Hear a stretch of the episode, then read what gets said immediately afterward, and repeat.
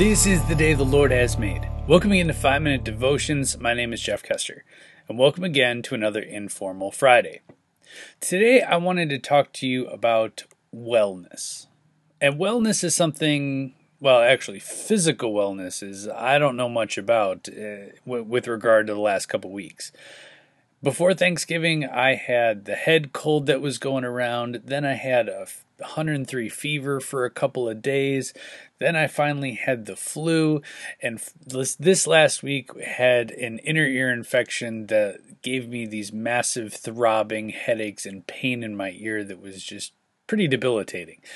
So when it comes to wellness and physical wellness, I don't know much about that, and I really don't know how I've gotten through the last couple weeks. So when I've missed, thank you for bearing with me, because a lot of time I've been either asleep or in bed trying to get well.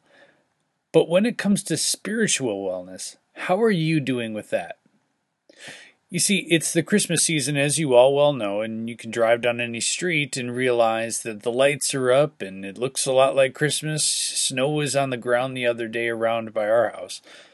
But the reality is, how is your spiritual wellness?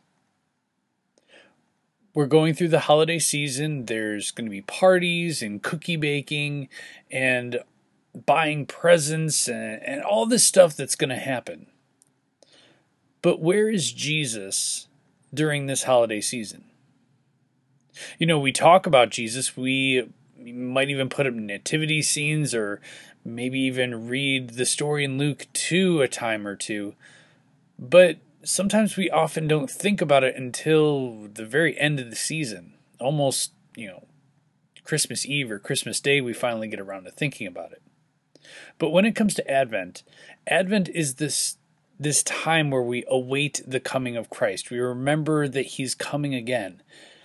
And so with anticipation of his birthday, his unofficial birthday, how are you keeping Christ in Christmas? I know that's a cliche thing, but really, how is your spiritual wellness this holiday season?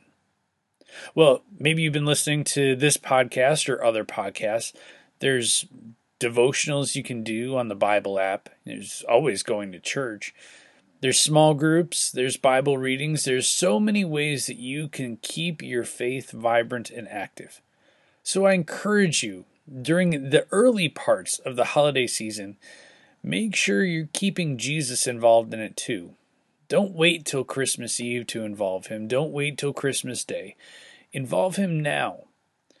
Use this opportunity to teach your kids and tell others around you what Christmas is really all about. It's about Jesus coming to earth and eventually dying on the cross and saving us from our sins. You see, we celebrate that because it's such an amazing miracle that God gave us, the gift of salvation. And that's the greatest gift any of us could ever receive. So keep that in mind as you're going shopping, as you're going to parties, as you're in the hustle and bustle of this season. Keep Christ at the center of it. Let's pray. Heavenly Father, we get so busy all the time, but especially now it seems like we're pulled in 100 different directions. So Heavenly Father, I pray that we keep you at the center of all we do this season. It's in your name we pray. Amen. Remember, you are a loved child of God. And how are you going to echo Christ today?